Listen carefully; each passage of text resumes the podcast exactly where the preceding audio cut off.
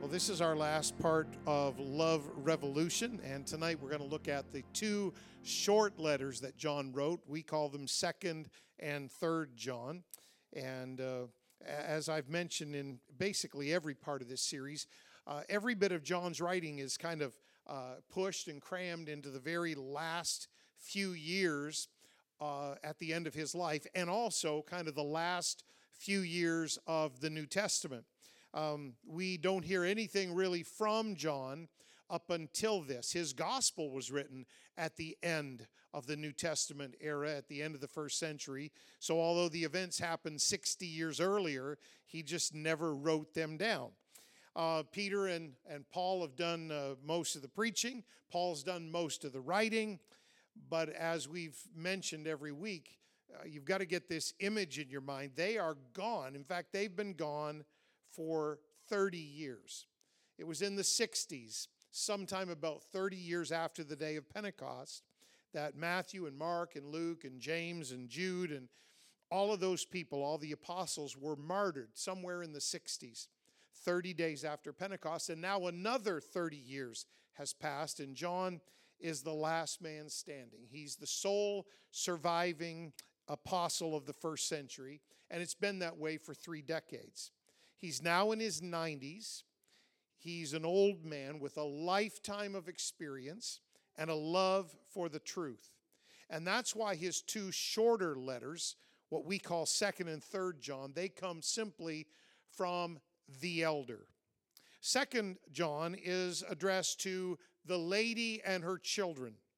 Now, we're not sure. People have batted this back and forth for 2,000 years of church history. We're not sure if John is speaking literally to a godly mother and her children, or if he's speaking figuratively to a local church assembly and the saints, the children that are part of that spiritual family. We're, we're not sure.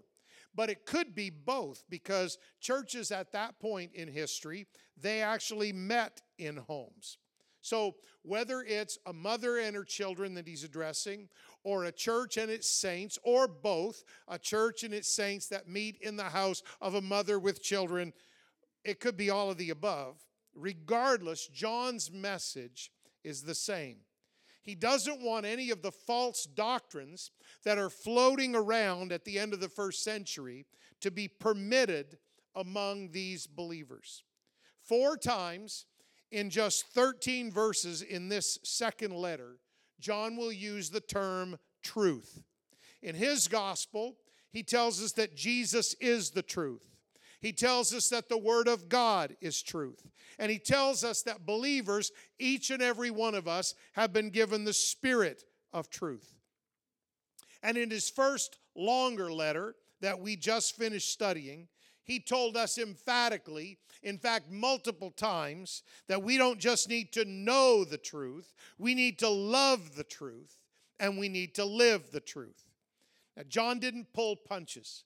He called the false teachers of his day deceivers and antichrists. He would not tolerate their teaching or even their presence in the church. And he is the apostle of love.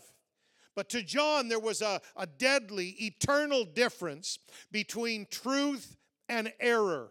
And so John came to this conclusion as long as I have breath, I will not let the church fall into error on my watch. Can I tell you that every great pastor, every good man or woman of God that tries to lead a local assembly, if they're worth their salt at all, they have that same determination. As long as I have breath in my body and strength to preach, I will not allow the church to fall into error on my watch. And so John begins The elder, unto the elect lady and her children, whom I love in the truth and not I only, but also all they that have known the truth, for the truth's sake, which dwelleth in us and shall be with us forever. John, did you say truth enough in just a couple of verses? He's headed for a conclusion that he wants us to grasp. There is an unexplainable, undeniable affinity, a fellowship among those who love the truth of God's word. And we are among those believers around the world today in our generation. We love the truth. We thank God for it. We rejoice over it. We want everybody to know about it. We sing about it. We preach about it. And we, like John, have little patience for those who devalue truth, who misrepresent it, who walk away from it, or who try to oppose it. We just don't have a lot of patience with that. John doesn't either. Grace be with you, mercy and peace from God the Father and from the Lord Jesus Christ, the Son of the Father. In truth, there he goes again, and love. I rejoiced greatly that I found of thy children walking in truth, as we have received a commandment from the Father. Have you said truth enough yet, John? You see, John told us in his first letter the greatest revelation of truth is Jesus who was God manifest in the flesh.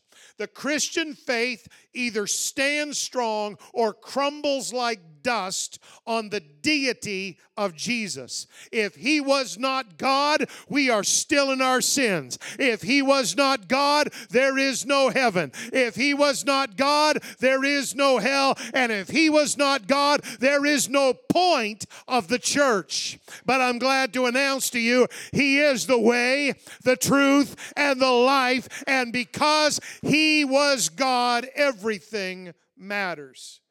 John will repeat this in his next letter that we'll look at in a moment in 3rd John. He says, I rejoice greatly that I found of thy children walking in truth. There is no greater joy than to see those in our earthly family and those in our spiritual family walk in truth. Few things break the heart of a godly parent or a godly pastor like walk, watching people you know, people you love, choose to walk away from the church and the Word of God. It is heart wrenching to watch that. Do not fail to pray for those people that you know and you love because prayer is a weapon. It is not just a devotional moment for the beginning of your day or the ending of your day.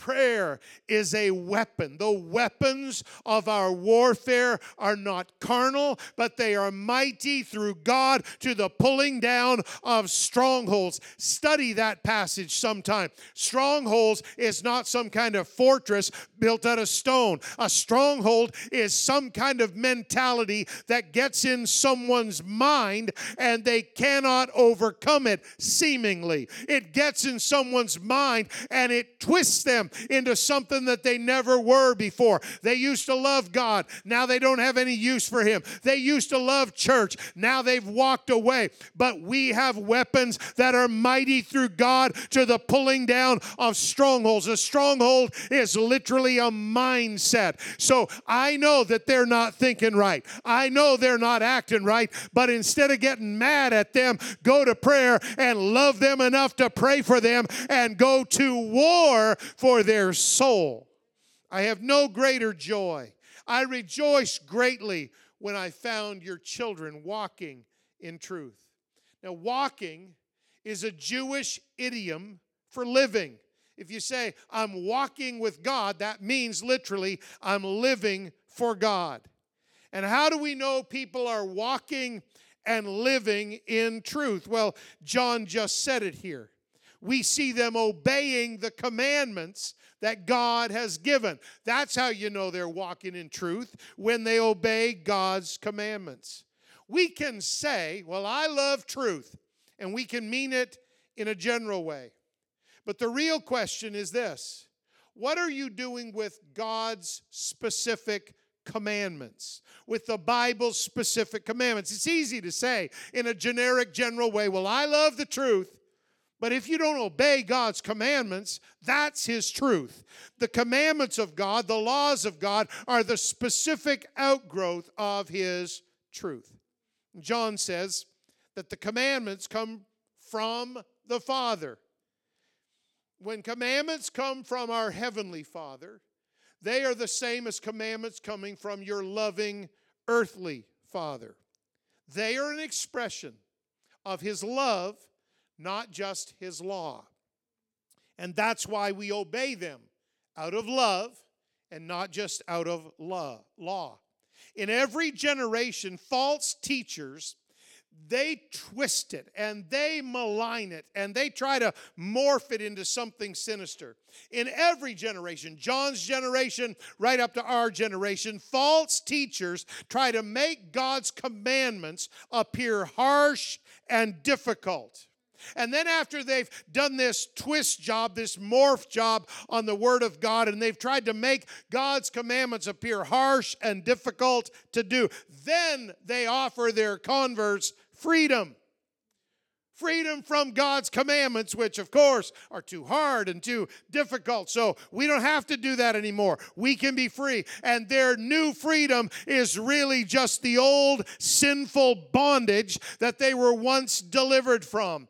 Let me tell you something obedience to God is the greatest freedom, obedience to God is the most wonderful experience. Peter said it this way. He said, those false teachers, they promise people liberty. But while they're preaching that message of freedom and liberty, they themselves are slaves of corruption. Because Peter said, For by whom a person is overcome, by him also is he brought into bondage. So you can talk freedom all you want. But if you're still bound by all the habits you used to have when you were in the world, you don't have freedom. You've been overcome by those sins. Those sins control you. Jesus' Spirit doesn't control you. The world teaches us in hundreds of subtle ways that love is a feeling. For heaven's sake, we're coming up to Valentine's Day this weekend. Every song, every card, every piece of candy teaches you that love is a feeling.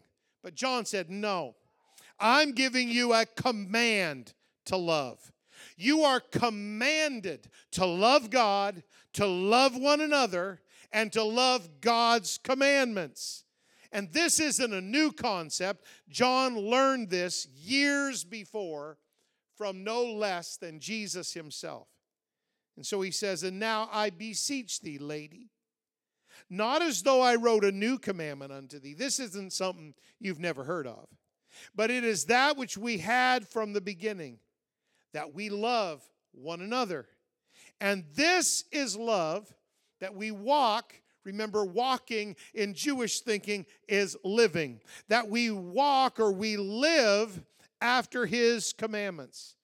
This is the commandment that as you have heard from the beginning, you should walk in it. You should live it. This is John's constant theme, written across his three letters and written in his gospel. In the Bible, love is not an emotion, love is an act of our will. In the Bible, love means treating other people not the way they treat you, but the way God has treated you. It's a little easier to love someone who's unlovable when you love them the way God loved you when you were unlovable. So here's what the Bible teaches us choose to ignore your feelings and choose to love them. But John goes on. It's not just about feelings and emotions and human relationships, it's the same with God's commandments. Ignore your feelings ignore the opinions of others, ignore the world, and make a choice to obey God's commandments. If you love them, if you love truth, if you love Jesus, make a choice to obey God's commandments. But it's hard. No, it's not. We've been conditioned by all kinds of voices to think that obeying God's commandments are hard when God's commandments put a fence around you to protect you from all the garbage and junk that is in the world. They're not hard, they are not a burden, they are a blessing. They are not poison to us. God's commandments are a privilege to obey. And so John talks about this, and he's serious, folks. Now remember, this is the apostle of love. Okay? Here he goes. For many deceivers are entered into the world who confess not that Jesus Christ is come in the flesh. This is a deceiver and an antichrist. You don't have to wait for 666 and for one world leader and for one world government and for some mark that you take in your hand or your forehead. No, there's already false doctrine, false teachers, false movements, false prophets. There's already all of that. And John, he just points them out. He said, That's a deceiver, that's an antichrist. Now, the word deceiver here implies far more than false doctrine. It's not just teaching false doctrine. This word actually also means leading people into wrong living. It's not just what they say, it's their influence. It's how they lead people into wrong living. Because what you believe always will impact how you behave. You can't separate them. You believe something long enough, it will affect how you behave. Wrong teaching and wrong living go together. Now, here's the question, and this is why John is so ramped up. Where did these false teachers come from? Where did these false prophets and false doctrines come from? This is why the apostle of love is pretty agitated because these false teachers and false prophets and false doctrines came from the church. That's why he's so upset. True believers leave the world and enter into the church. But false teachers, John said, they leave the church and they enter into the world. He said, Many deceivers, they've left here and they've entered back into the world. Now, in John's day, these people still said they believed in Jesus, but they misinterpreted nearly everything about him, especially the revelation that Jesus is Almighty God. And the apostle of love says there are many of those people, and he calls them deceiver and antichrist. And John wasn't the only one, he was just the last one of the first century. Paul said this I know that after my departing, after I die, shall grievous wolves enter in among you, the church, and they won't spare the flock. They will wreak havoc and there will be carnage and devastation that follows them. They'll be like ravenous wolves. Also, this must have been hard for him to look at those Ephesian elders in Acts 20. He knew he was headed to Rome. He knew he probably wouldn't survive his incarceration there. He knew the empire itself was gunning for him. And it probably was a, a, an emotional meeting when he looked at them. And he said, I know after I depart, after I die, there's going to be wolves that attack the church. And this must have hurt even more. Also, of your own selves. It'll be people that you sat in a church with, it'll be people that you sang songs about Jesus with, it'll be people that you prayed with. Also, of your own selves shall men arise, and they will speak perverse, distorted, twisted things, and the whole motive will be to draw away disciples after them.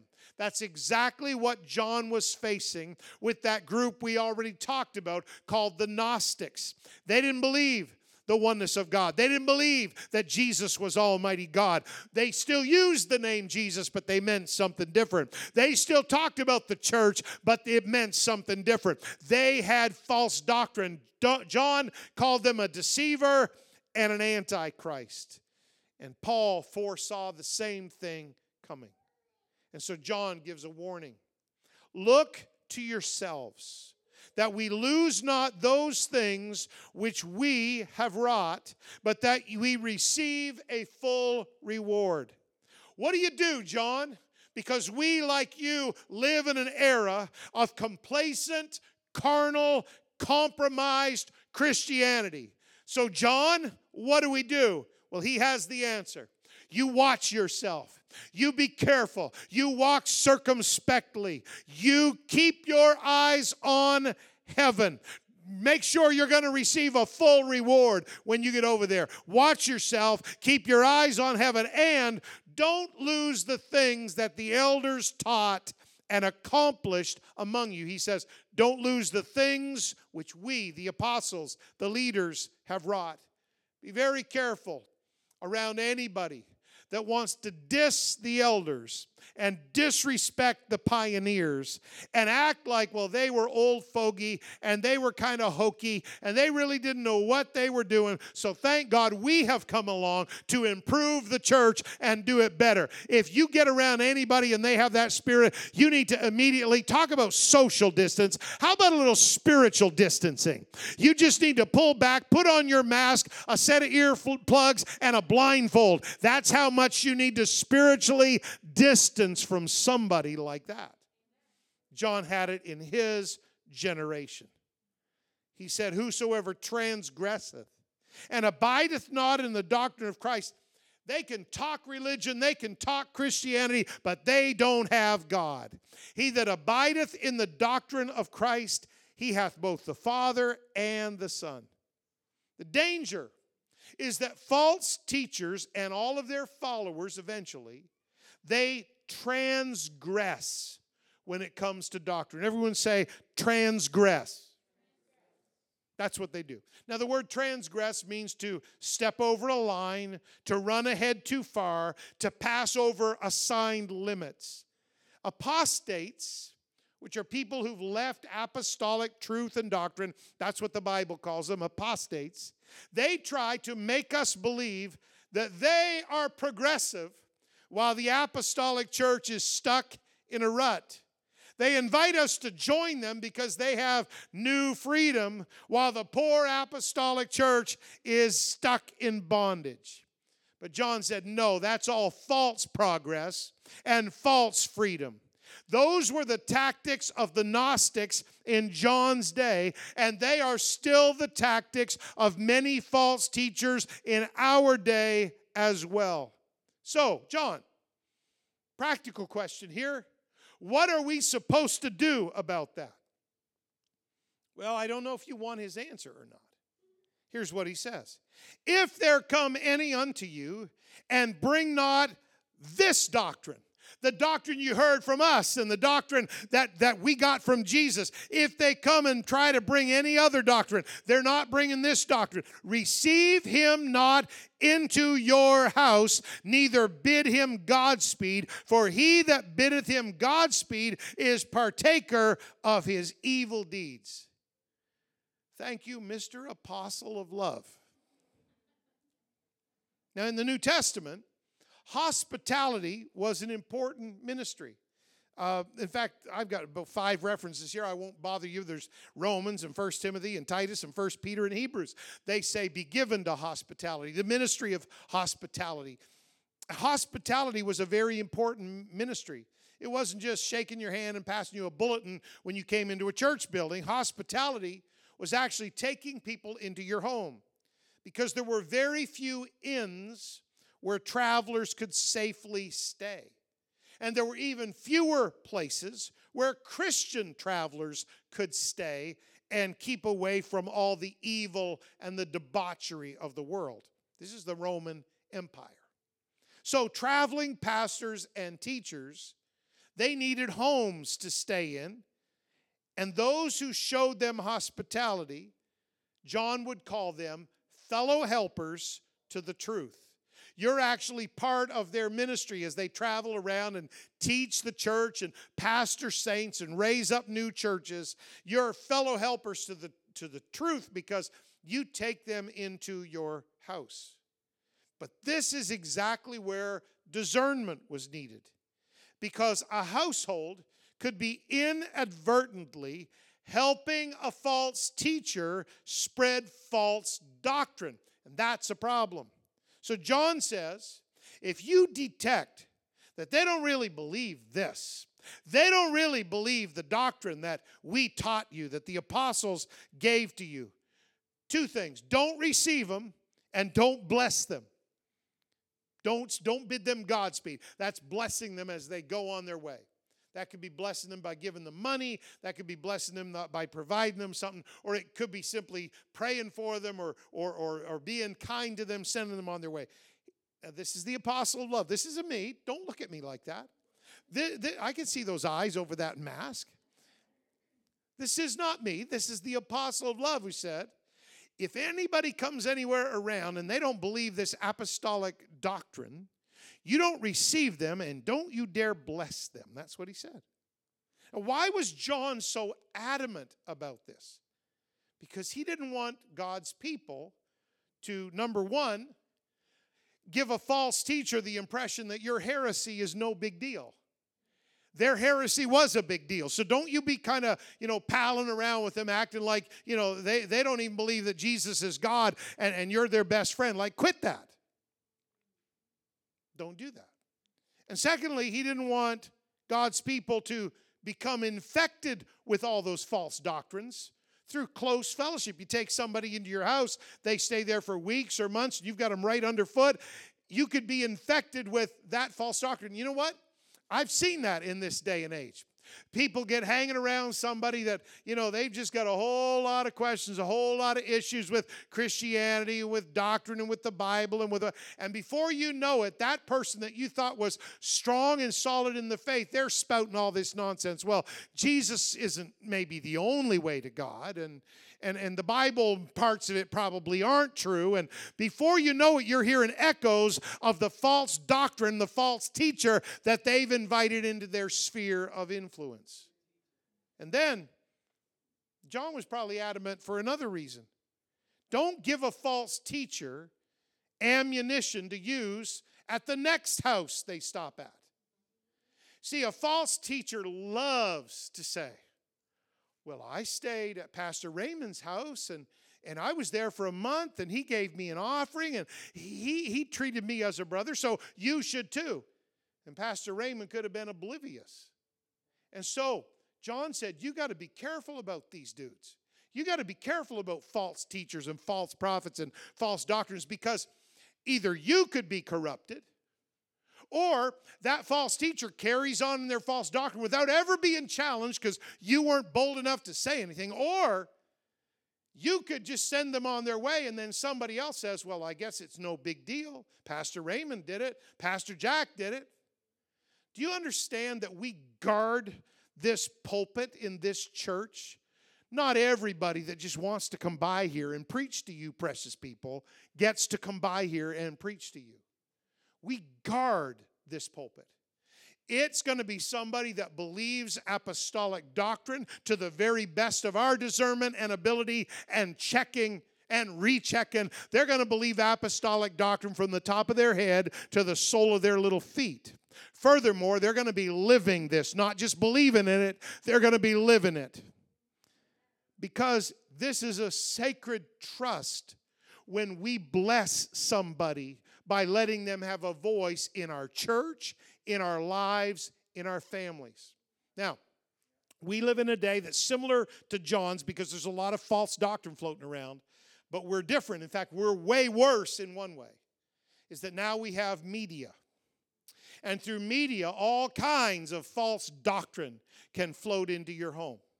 Now, I'm not a radical, I'm not an idiot. I, am not a hardliner that says, you know, don't ever watch any kind of Christian programming, even if they're not. no, I'm not like that. However, I will say, if you're going to listen to every voice that's on some kind of Christian media, Christian TV, Christian radio, or whatever else, if you're going to listen to all those voices, you best have yourself one good, strong apostolic filter. Because there's a lot of junk that floats around under the guise of Christianity and it doesn't even reflect the Word of God. In fact, I've heard this with my own ears. People on Christian media that go, that they're pastors, they go on the attack against the Word of God. And you've heard them too. They go on the attack against speaking in tongues. They go on the attack against holiness. They go on the attack against so many things that apostolic people hold precious, not because they're part of our tradition, but because they're in the Word of God. So it may be fine for you to listen to that, but some of you have kids. And if all they get is you know, they get one hour of one of the pastors preaching on Sunday, or maybe less now that it's COVID 19 restriction. And they've got multiple hours of all kinds of voices and all kinds of preachers and all kinds of services. And they're all very slickly produced and they come from big mega churches and whatever. You best watch your home. See, John he didn't have so much of an issue that they were floating around. It's like they're out there. I know they're out there. But don't let them in our church and don't let them in your house. That's the issue. That's the issue. And so I'm not being a hardliner or some kind of radical. I'm just saying, if you're an apostolic believer, you be careful, especially if you have younger, impressionable voices in your house. Be very careful. So, John is not saying, please hear me, he is not saying, only have apostolics in your house. It's not what he's saying. We're trying to reach a world. If you're that office, you're not helping. He's not saying only have apostolics in your house. That's ridiculous. No, he's not warning us about people that don't know this truth. He's warning us about people that do know very well about this truth, and they've decided to attack it, to leave it, to spurn it. And now they're trying to seduce others away from truth. He said, Those are the people you be careful of. Those are the people you watch for. He's not saying only have apostolic people in your home. Some of us, we've got relatives that aren't apostolic. We've got friends and neighbors that aren't apostolic. Of course, you need to have them in your home. That's not what he's saying. He's talking about people that have a sinister agenda against truth. He ends by saying this after all of this, it's kind of like a downer ending. I have many other things to write to you, but I'm not going to write with paper and ink. But I trust to come unto you and speak face to face, that our joy may be full. The children of thy elect sister greet thee. Amen.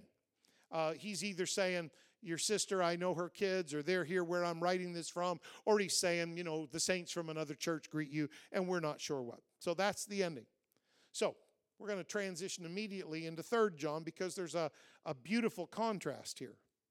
Whether John is writing to a church and its saints or to a mother and her children, this principle taught in 2nd John is true. Whether we're talking about pastors protecting churches or parents protecting homes, the principle is the same.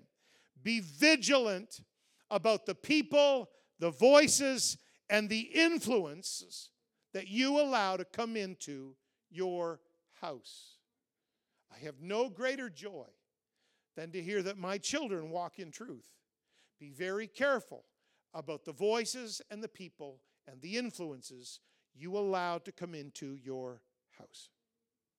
In Second John, the battle for truth and the battle against apostasy is being fought in the home whether it's a mother and kids or whether it's a church meeting in a home, it's being fought in a home.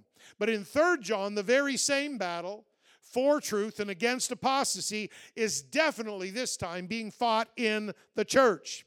And this letter is addressed to Gaius, who was one of the leaders of the assembly. The elder, there he is again, John. The elder, he's the only one left. The elder under the well beloved Gaius, whom I love in the truth John, have you said a truth enough yet? Beloved, I wish above all things that thou mayest prosper and be in health. Before you pin that on your fridge magnet, read the rest.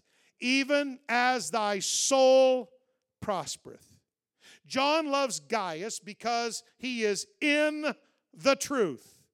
And he prays for wealth and health for him on one condition even as thy soul prospereth. unless your soul is prospering, wealth and health can become curses to you instead of blessings. I couldn't tell you over the past 35 years of ministry how many people got something they thought was so tremendous. It was a business, it was a job, it was a career move, it was an increase in salary, it was some opportunity. I cannot tell you, it numbers at least in the dozens and dozens, if not in the hundreds. People that lost out with God over time because they thought God was blessing them with a business or with a career move. They thought God was blessing them with wealth and health, and all the time, their soul wasn't prospering. It's wonderful to be healthy. It's wonderful to have wealth, to have possessions, to, to not be struggling. That's so awesome. And John said, Gaius, you're a leader. I'm praying for you that you have wealth and health. I'm praying that you prosper and that you're in health, but only as your soul prospers. Let's get our priorities straight. For I rejoiced greatly when the brethren came and testified of the truth that is in them. Have you said truth enough yet, John? When the brethren came and testified of the truth that is in thee, even as thou walkest in the truth, I have no greater joy than to hear that my children walk in truth. Gaius has a good testimony because he walks in, watch this, the truth. Everybody say the truth. Yeah. We get slammed because we reference the truth. We get mocked a little bit sometimes because we're talking about the truth. But please notice, and you can notice this in many places in your New Testament, a lot of times the definite article the precedes the word truth. It occurs regularly in the New Testament. Many teachings contain truth.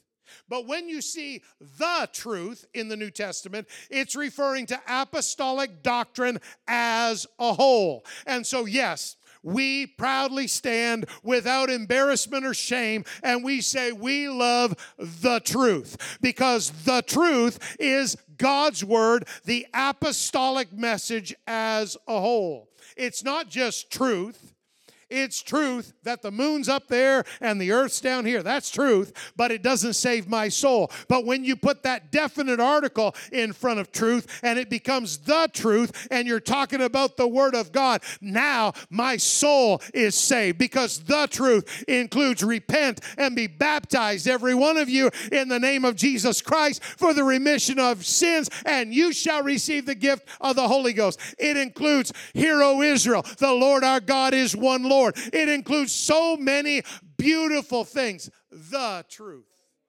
And so we unashamedly say, yes, we believe the truth. The truth refers to apostolic doctrine as a whole. It is the truth first delivered by the apostles. John said, I have no greater joy. I can't think of anything else on this planet that gives me more joy than to hear that those that I taught are still walking in truth. I feel the very same way when I think about my children and little grandchildren knowing about apostolic doctrine and truth and having an apostolic experience in their homes. I feel the very same way. And you know what else? I'm a pastor, so I feel the very same way about our church. There is nothing that gives my heart more joy than to see new believers growing and believers that have been around a while standing strong and firm in incredible trials that life has thrown at them losses and heartbreaks and heartaches, all kinds of situations and difficulties and trials. It gives me no greater joy than to see people who've made up their mind to serve God come hell or high water. They're still walking in the truth, they're still loving the truth. I have no greater joy. Beloved, thou doest faithfully. Remember, he's still talking to Gaius, who is the leader of this little church group. Beloved, thou doest faithfully whatsoever thou doest to the brethren and to strangers, which have borne witness of thy charity before the church, whom if thou bring forward on their journey after a godly sort, thou shalt do well. Gaius wasn't just a hearer of the word, he was a doer of the word. It's obvious from this verse when it talks about uh, be, bringing them forward on their journey. He was obviously given to hospitality. He obviously housed itinerant preachers as they traveled through his city, strengthening the church. And what a blessing his personal ministry was to the entire body. That's Gaius. He's a good guy. Because that for his namesake. He didn't do it for his reputation or so somebody would know his name or we could read about him 2,000 years later. No, he did it for Jesus' namesake. Because that for his name's sake, that's why they went forth. Watch this taking nothing of the Gentiles. We therefore ought to receive such that we might be fellow helpers to the truth. There's that phrase. These traveling teachers, they're not false prophets. These traveling teachers, they're not spreading false doctrine. They are being used to spread the gospel and to, and to strengthen the churches. They are the real deal. And so anything Gaius did to bless them made him and his family fellow helpers to the truth. It was Jesus who taught, the laborer is worthy of his hire in Luke 10 7. And so John amplifies that concept to say ministers of the gospel should take, quote, nothing of the Gentiles. In other words, the church should support its own ministers to avoid criticism, to avoid solicitation of money from the world, to avoid misunderstandings, and mostly to avoid allegations of mixed motives from the world. You're only preaching the gospel because you're getting rich. So, so, so John says, they should be able to go forth and preach. We should be able to send missionaries and church planners and evangelists, and they shouldn't have to depend on some handout from the world to do their ministry because that can be quickly misinterpreted and totally misunderstood. So we need to support our own. Paul was another writer in the New Testament who made it very clear that those who receive spiritual blessings from their church and their pastors, they should turn around and support their church and their pastors with material blessings. Here's what he said Galatians 6, verse 6 Let him that is taught in the word communicate give back unto him that teacheth in all good things. There should be a communication there that the word goes from your pastors and from your church, and you turn around because you appreciate the word and you appreciate the ministry and you love the church and you communicate back. And that's talking about them giving you spiritual direction and you helping by sustaining your church with material things. 1 Corinthians 9 11. Paul said about himself in his own ministry. If we have sown unto you spiritual things, is it a great thing? In the Greek, that in the Greek language, that's is it any big deal? Not really, but close. Is it a great thing if we shall reap your carnal things?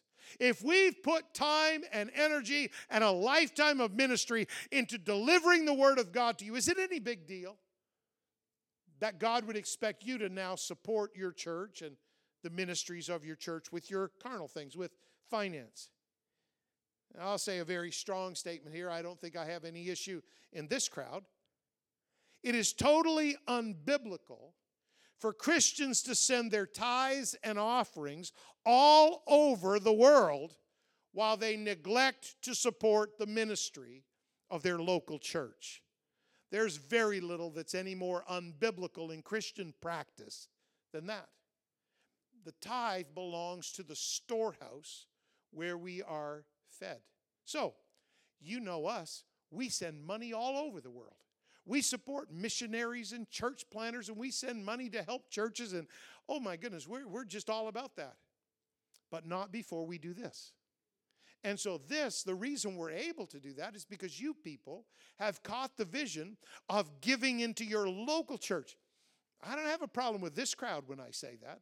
But there are some people today, they support every televangelist and radio preacher and everything else, and their poor pastor it, it has one shoe that has a sole in it. one suit that has one leg in it, and he's just trying to make ends meet. And that is an absolute crime biblically. And that is not the kind of church that we have. Thank God and thank the Word of God for that. Now, unfortunately, you may have you may have discerned this during your living for God. If you've lived for God more than mm, three minutes, you've probably discerned this. Not everybody in a local church is like faithful Gaius. Many church congregations have members like another guy who's named in this letter. His name is Diotrephes, and he always wants to have things his way. People like Diotrephes, now I know you wouldn't know anybody by name, but you can just call them Diotrephes for tonight. And if they weren't here tonight, even better, because you could like slip and call them Diotrephes on the phone tomorrow and they wouldn't have a clue what you were talking about. Many church congregations have members that aren't like Gaius, they're like Diotrephes. They always want to have their own way. They think they have some kind of spiritual seniority, so they're the boss. They frequently become critical. They want to control the pastors. They think they're somehow exempt from submitting to the teachings of the church. That's Diotrephes. And here's what John said I wrote unto the church, but Diotrephes, who loveth to have the preeminence among them, he receiveth us not. He wouldn't even have lunch with the apostle John. Alice Roosevelt Longworth once made this comment about her father, President Theodore Roosevelt. President Roosevelt was a wonderful man, I am sure, but he loved to be the center of attention. He loved it. He's perfectly fitted for the presidency, apparently. And Alice Roosevelt Longworth made this comment about her father. This is where it came from. She said, quote, My father always has to be the bride at every wedding, the corpse at every funeral, and the baby at every christening. That's the spirit of Diotrephes. He loved to have the preeminence. Preeminence literally means the desire to be first, the love of having the highest rank or position. You see, John was there. He remembers it like yesterday, but it was 60 years ago.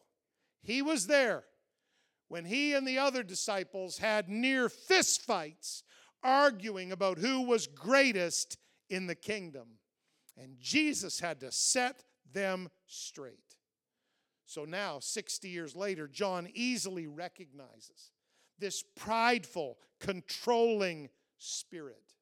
Diotrephes would not even have fellowship with the apostle John. He receiveth us not, John said, most likely because John's apostolic authority challenged the carnal spirit that was in charge of Diotrephes' life. And that happens more often than you might think today. And the most common indicator of a Diotrephes spirit is criticism of the church, its pastors, and its saints. That is the most common indicator of a Diotrephes spirit. John says, Wherefore, if I come, when I get there, I will remember his deeds which he doeth, prating against us with malicious words, and not content therewith. That wasn't enough. Neither doth he himself receive the brethren, and he forbiddeth them that would receive the brethren, and he kicks them out of the church. John says, I will deal with him when I get there. He knew firsthand that Diotrephes had lied about the leadership, malicious words. He knew firsthand that Diotrephes had gossiped about the leadership, prating against us. That's gossip. And he knew firsthand that Diotrephes had undermined the leadership. He said, there, it's not just talk, the deeds that he does, they undermine the leadership. And if that wasn't enough, now Diotrephes was trying to literally control the assembly. He refused to house these traveling ministers But it was far worse than that. He tried to talk about it until others would refuse to house them. And he even tried to prevent them from ministering to the church in the first place. His ego was out of control. Most of the distress, division, and destruction faced by any local church family is not the result of the devil's attacks. It's simply the result of personality clashes out of control. My elders, my precious and esteemed elders, used to tell me flesh is flesh.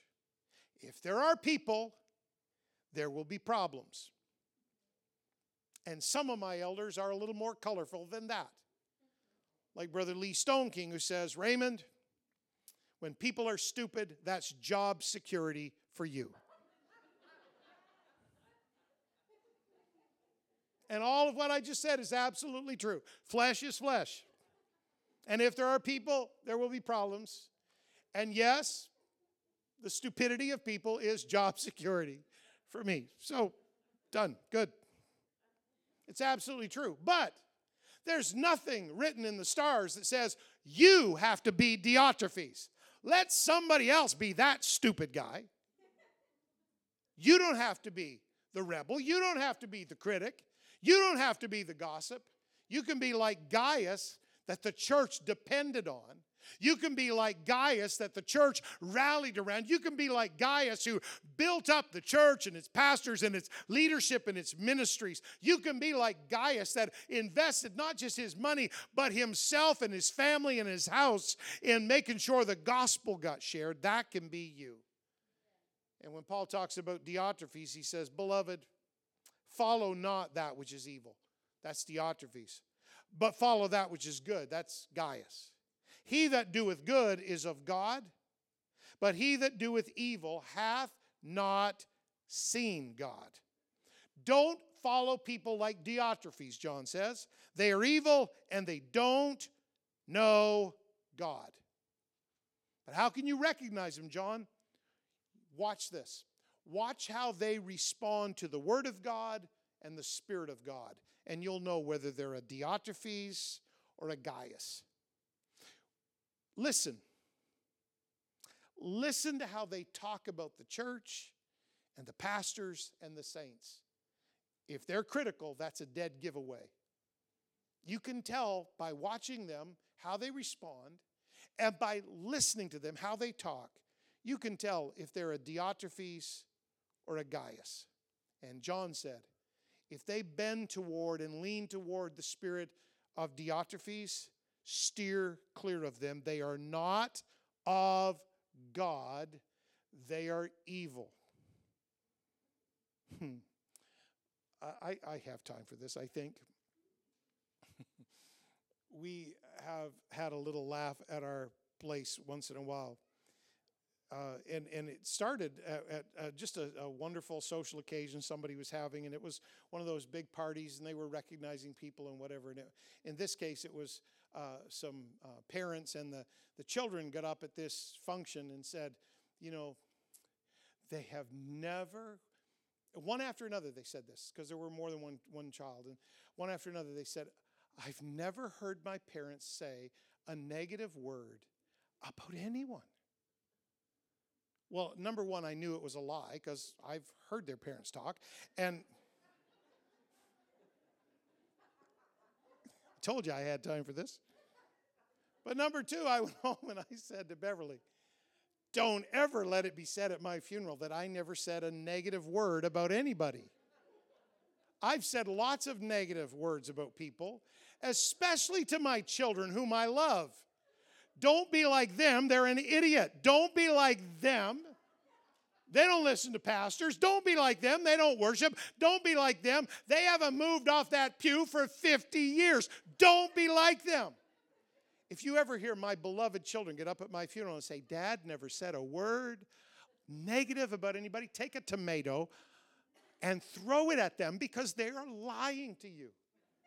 And you need to say some negative things about false teachers and false doctrine and people that criticize pastors and rip apart churches and, and, and, and pollute the atmosphere with their tongue, you need to tell your kids or your spouse or whoever you've got any influence over don't be like them. They're not of God. That's evil. And if you doubt that that's evil, try reading the New Testament. You'll find out what God thinks about it. There, I had time for that. Now we're good. Everybody take a deep breath and we're finished. Verse 12. Well, there's another guy in this church. So thank God. The good people outnumber the bad people. Demetrius hath a good report of all men and of the truth itself. Yea, and we, John says, we, the pastors, John, we also bear record, and you know that our record is true. Now, thankfully, Diotrephes was in the minority in the apostolic church that John is writing to. There are lots of wonderful, faithful, submitted, positive, prayerful people like Demetrius to pattern your life after. Demetrius' attitude and actions, John says, he has a good report from the church family. He has a good report from the Word of God. In other words, he keeps the commandments of God. And he has a good report from us, John said. He has a good report from the pastors. It's always a good sign if your pastor smiles when he sees your number on the phone instead of sighs when he sees your number on the phone. It's always a wonderful thing when your pastor wants to run and hug you and not run away from you when he sees you in the church lobby, except for now because he can't hug you. But see, this is Demetrius. He had a good report of the church family. He had a good report of the Word of God when you lined his life up against the Word of God. And he had a good report from his pastor, John.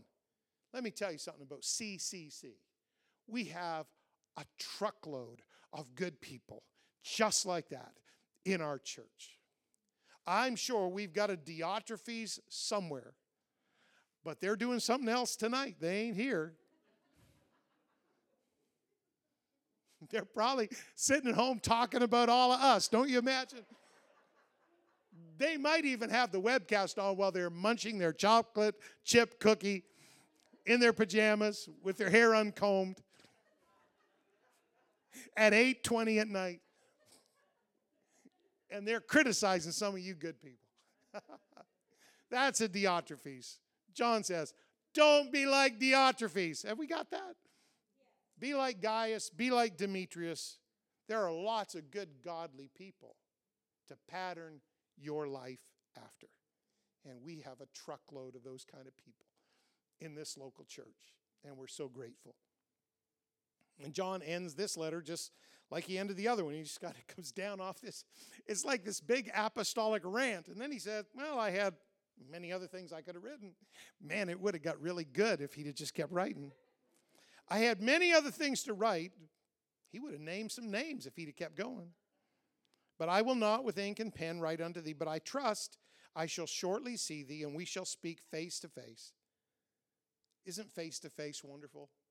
I know we've lived through almost a year now of these crazy restrictions, and we don't throw stones and criticize everybody and whatever. We just try to get along and go along and do what we can and have as much church as they'll allow us to have. And we're trying to be part of the solution, not part of the problem. But I got to say, isn't face to face so much better than sitting home staring at a little screen, trying to pretend you're part of whatever's going on across the city? It's just wonderful. Thank you to those of you that are watching tonight because we can't get you all in. Thank you for all of you people that you it's it's just like the lottery when we release like church services. It's like it's like the moose draw or something. It's amazing. We're so proud of you. It's like, wow. You know, a rock concert has nothing on us. We sell out in just a minute or two. It's amazing. It's it's awesome. We're so thankful. But John said, I want to come see you face to face.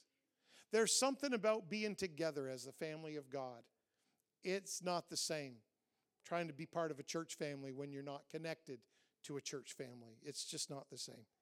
He said, um, Peace be to thee, our friends salute thee. Greet the friends by name. Now, John was planning to visit this church shortly because he wanted, like we love, some face to face fellowship. And he closes his letter by saying something that I'll leave with you at the end of Bible study tonight. Greet the friends by name.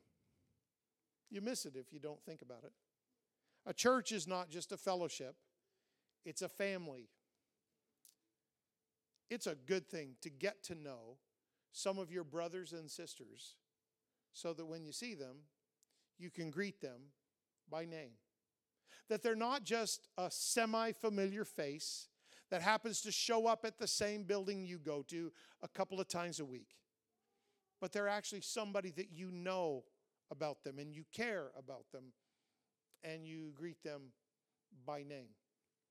I don't think that's just a casual throwaway line. I think that's a wonderful principle. It's a great thing to be part of God's family, but God's family is a family. I, I know we have this wonderful term that we all love to use brother and sister. We joke about it in the office. Brother and sister covers a multitude of sins. Hey, bro. Hey, sis. You don't have a clue who they are. It's almost as bad as that Pentecostal lie I'm praying for you when you're not. Greet the friends by name. We get to be part of this thing, we get to be part of this family, and we get to go to heaven together. So John said, How about we keep this knit so tightly that false doctrine and false teachers and false prophecies can't get a leg to stand on. They can't get in because this is family and we look out for each other and we guard each other. And most of all, we love God, we love each other, and we love, yes, we do, the truth. Isn't it beautiful? I'd love to pray for you before we go. Would you just lift up your hands and let's pray together before we leave Bible study tonight? Lord Jesus, I'm so grateful for what an honor and what an opportunity you've given me and these precious people have given me to teach your word tonight. And I pray that something from John's pen 2,000 years ago, when he was facing a difficult environment and when he was facing attacks against the truth and when he was facing opposition to the church, I pray that you would take something from that and you would strengthen our, our saints, you would strengthen our homes, and you would strengthen our church family. It is a great privilege to go to heaven with all of these brothers and sisters that you have brought into this local body of believers. I thank you, Jesus, for our church. I thank you for each one of them. And I thank you most of all for this truth that came to us and changed us and has set us on the road to heaven. I pray this in the name of Jesus. Amen. And there's only one thing left. Would you lift up your hands and your voice and just give Jesus thanks for this wonderful, wonderful gospel truth that we get to know and love and live? What a privilege we have to be part of the church, the redeemed, the, the family of God, the bride of Christ. What a privilege it is. Thank you, Jesus. I love you, God. I love you, God. I worship you, Jesus.